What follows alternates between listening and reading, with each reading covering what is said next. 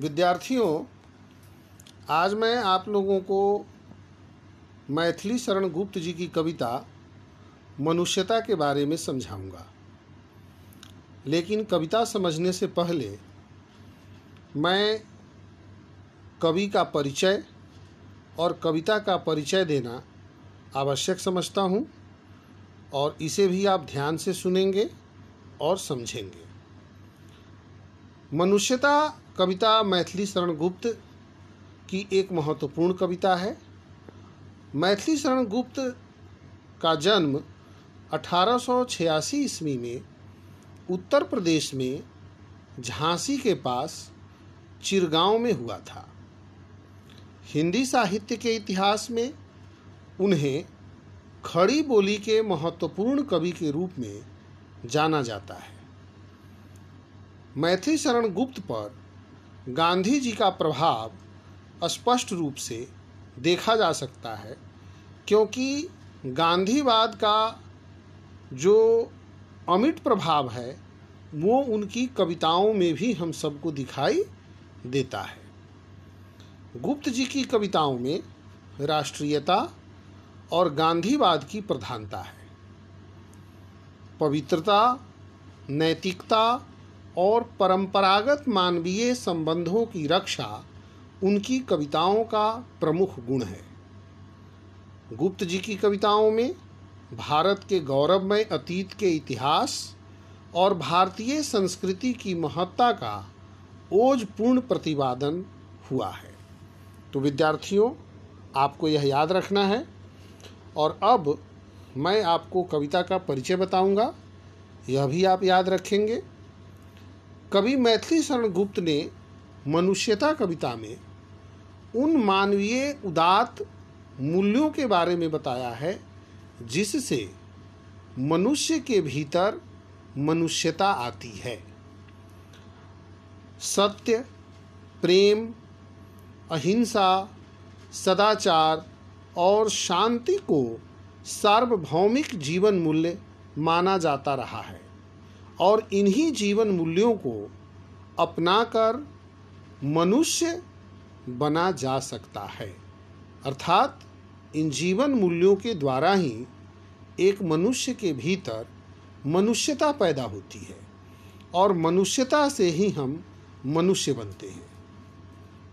प्रस्तुत कविता में कवि ने अनेकों उदाहरण दिए हैं और प्रत्येक उदाहरण के माध्यम से उन्होंने यह बताया है कि पशुओं से मनुष्य तभी अलग हो सकता है जब उसकी आदत पशुओं से अलग होगी।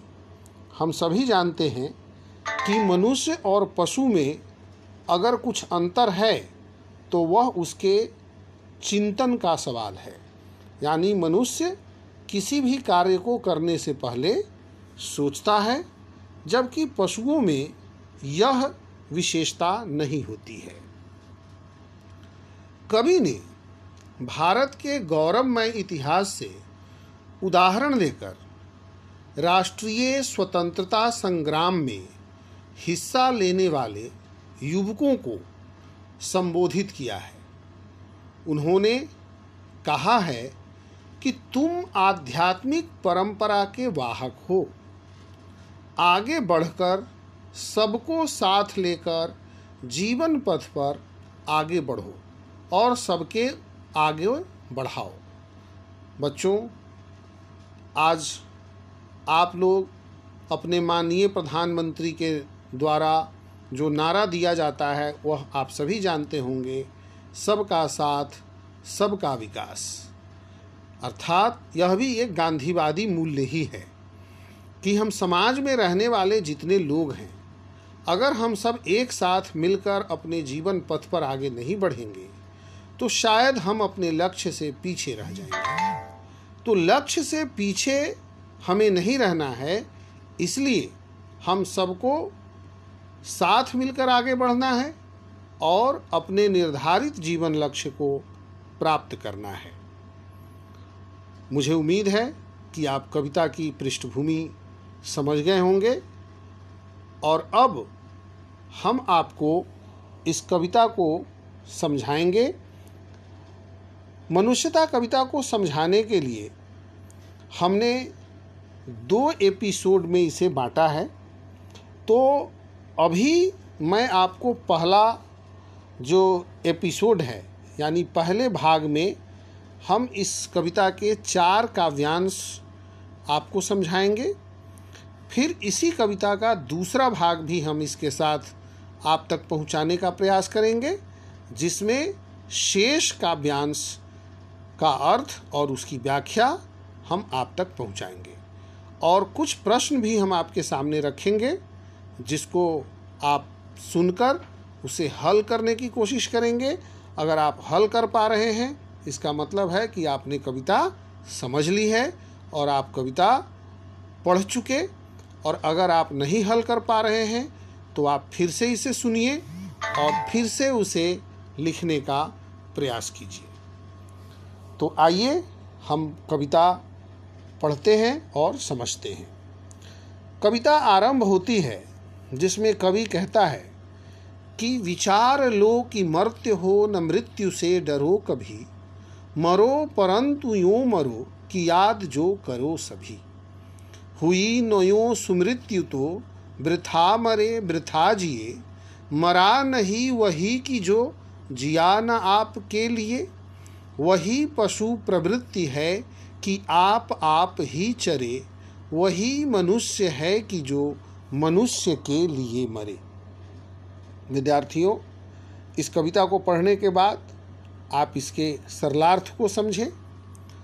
कवि कहते हैं कि हम सब मनुष्य हैं और हम सब में एक महत्वपूर्ण गुण है विचार करने का, चिंतन करने का। कवि कहते हैं कि हम सबको यह विचार करना चाहिए कि हमारी मृत्यु निश्चित है। हम अमर नहीं हैं, इसलिए हमें मृत्यु से भयभीत होने की आवश्यकता नहीं है। क्यों? क्योंकि जो चीज़ अवश्यम भावी है, जो होकर ही रहेगा, उससे डर कैसा? इसलिए कभी कहता है कि जब मृत्यु निश्चित है तो हमें मृत्यु से डरने की ज़रूरत नहीं है। लेकिन कवि का दूसरा प्रश्न है कि हमें अपने जीवन को किस प्रकार से जीना चाहिए? तो कवि कहता है कि हमें जीवन में कुछ ऐसा करना चाहिए कि मृत्यु के बाद भी लोग हमें, हमारे काम से याद करें। देखिए, भारत में बहुत सारे लोग हुए, लेकिन हम कितने लोगों को जानते हैं? हम उन्हीं लोगों को जानते हैं जिन्होंने इस समाज के लिए, इस देश के लिए कुछ किया।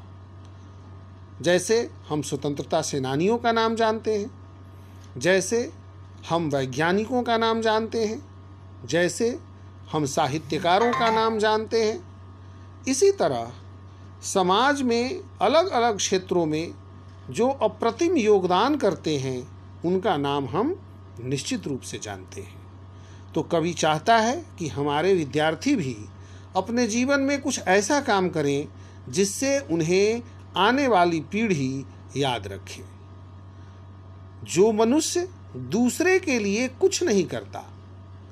उसका जीना और मरना दोनों बेकार है। जिस तरह मृत्यु किसी की अगर हो जाती है तो उसे वही व्यक्ति याद करता है जिस पर उसका प्रभाव पड़ा होता है। दुनिया को उससे कोई मतलब नहीं होता, लेकिन दुनिया उसे याद करती है जिससे उसका मतलब होता है। तो वह मनुष्य जो जीवित है, लेकिन दुनिया के लिए मरा हुआ की तरह है।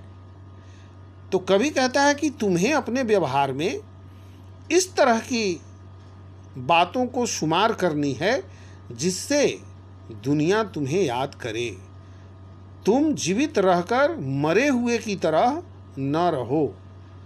कवि के अनुसार, अपने लिए जीने की आदत तो पशु की आदत होती है।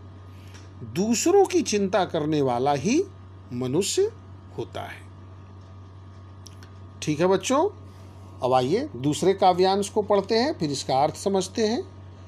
उसी उदार की कथा सरस्वती बखानती, उसी उदार से धरा कृतार्थ भाव मानती, उसी उदार की सदा सजीव कीर्ति कूजती, तथा उसी उदार को समस्त सृष्टि पूजती। अखंड आत्म भाव जो असीम विश्व में भरे, वही मनुष्य है कि जो मनुष्य के लिए मरे। कवि कहते हैं कि दूसरों के लिए जीने वाला व्यक्ति उदार प्रवृत्ति का होता है। उदारता क्या है? एक मानवीय मूल्य है।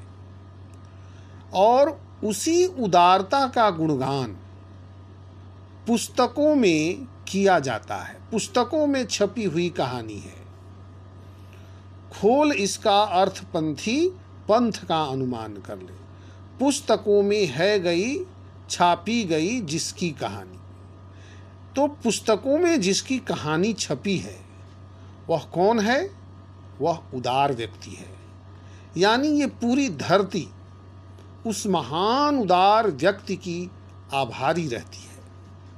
उस व्यक्ति का कार्य संसार में जीवित रहता है और संसार उसी कार्य के कारण उस व्यक्ति की पूजा करती है।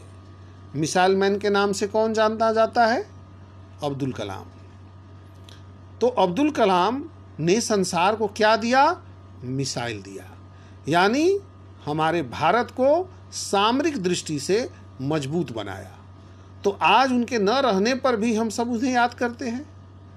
इसी तरह कभी कहता है कि संसार में वह व्यक्ति मर के भी जीवित रहता है और संसार उसकी पूजा करती है। जो व्यक्ति पूरे संसार को बिना किसी अंतर के, एक भाव के साथ बांधने की कोशिश करता है। देखिए, भारत की ये बहुत बड़ी उपलब्धि रही है, जो हमारा दर्शन है, उसमें विश्व बंधुत्व की भावना है। और वही विश्व बंधुत्व की भावना यहाँ भी हमें कवि की पंक्ति में दिखाई दे रहा है कि जो मनुष्य संपूर्ण विश्व को अपने बंधु के समान मानता है, वही मनुष्य कहलाने के योग्य है। अब आगे देखते हैं, तीसरे काव्यांश में क्या है? क्षुधार्थ रंति देव ने दिया करस्थ थाल भी, तथा दधीचि ने दिया परार्थ अस्थि जाल भी। उसी नर क्षितीश ने स्वमांस दान भी किया, सहर्ष वीर कर्ण ने शरीर चर्म भी दिया। अनित्य देह के लिए अनादि जीव क्या डरे, वही मनुष्य है कि जो मनुष्य के लिए मरे।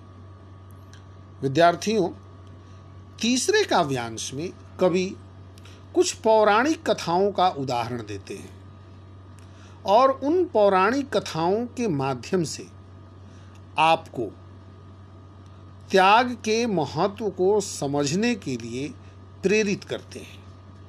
तो आइए समझते हैं कि आखिर हमारी वह परंपरा कैसी रही है।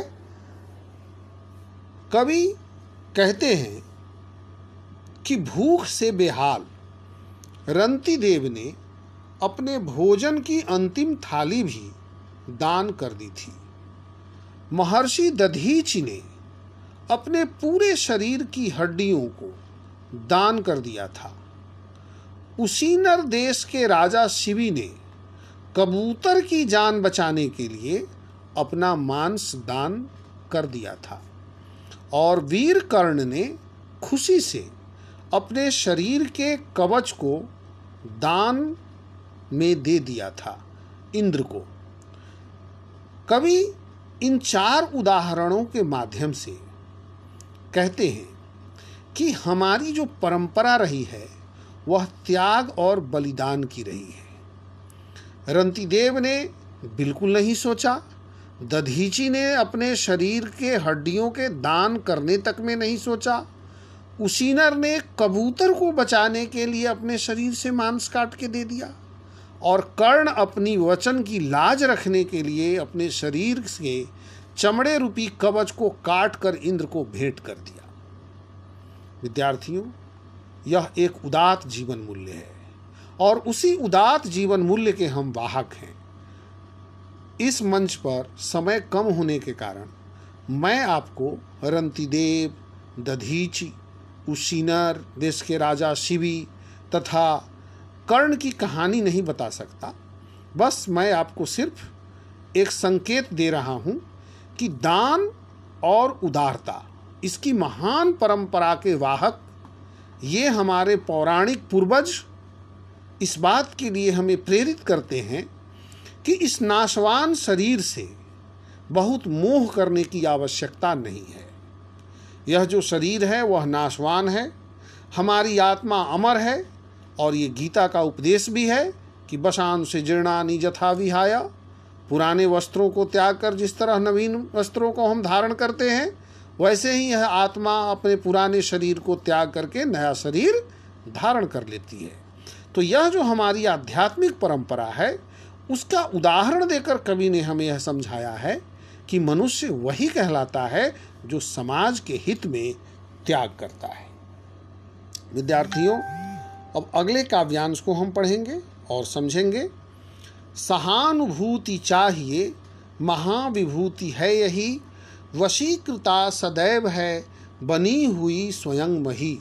विरुद्धवाद बुद्ध का, दया प्रवाह में बहा। विनीत लोक वर्ग क्या, न सामने झुका रहा। आहा, वही उदार है, परोपकार जो करे, वही मनुष्य है कि जो मनुष्य के लिए मरे।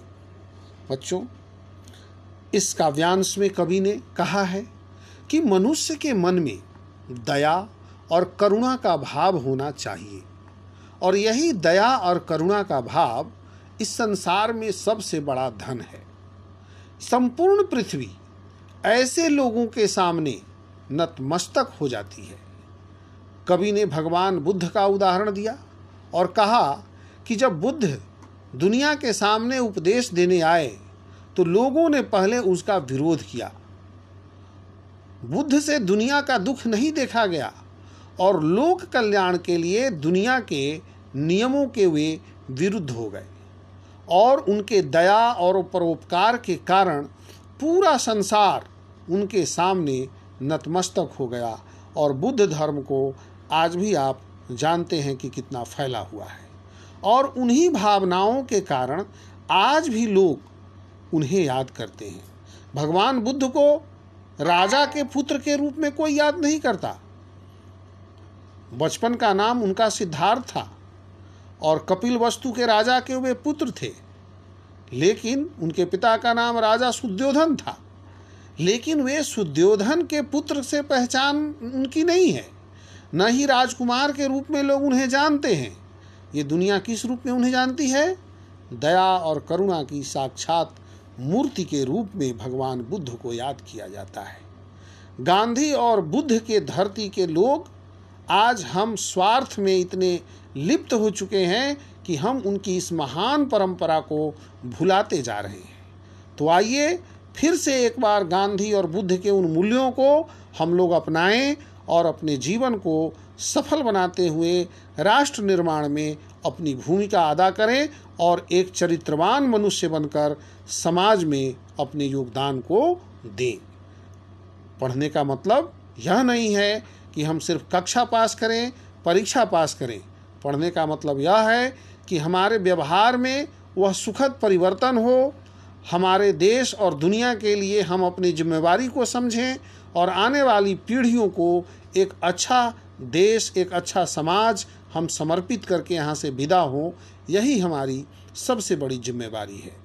तो विद्यार्थियों, परोपकार और उदारता में दया और करुणा जैसे मूल्यों को समझते वाला ही मनुष्य कहलाता है और जो मनुष्य की चिंता करता है, वही मनुष्य कहलाता है जो खुद अपनी चिंता करता है, वह तो पशु के समान ही होता है।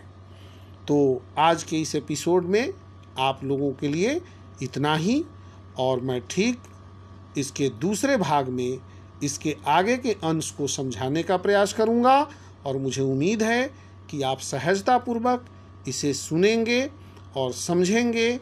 तो आपकी जो समस्या है, चाहे अब भारत के किसी कोने में हो या देश दुनिया के किसी कोने में हो, अगर आप हिंदी पढ़ रहे हैं तो आपको इस पॉडकास्ट के माध्यम से मैं लगातार जो अध्ययन सामग्री है, मैं पहुंचाता रहूँगा और आप इस अध्ययन सामग्री से लाभान्वित होते रहें।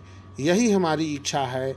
मैं भी चाहता हूँ कि अपने ज्ञान से, अपनी समझ से, अपने विद्यार्थियों के लिए एक सुंदर स्वप्न का निर्माण कर सकूँ और उस स्वप्न को प्राप्त करने के लिए हमारे विद्यार्थी आगे बढ़ सकें, इसी उद्देश्य के साथ मैं इस पॉडकास्ट का निर्माण किया हूँ और आप तक यह अध्ययन सामग्री पहुँचा रहा हूँ। तो अगले एपिसोड में हम इस कविता के शेष अंश के साथ उपस्थित होते हैं। आप सभी का धन्यवाद।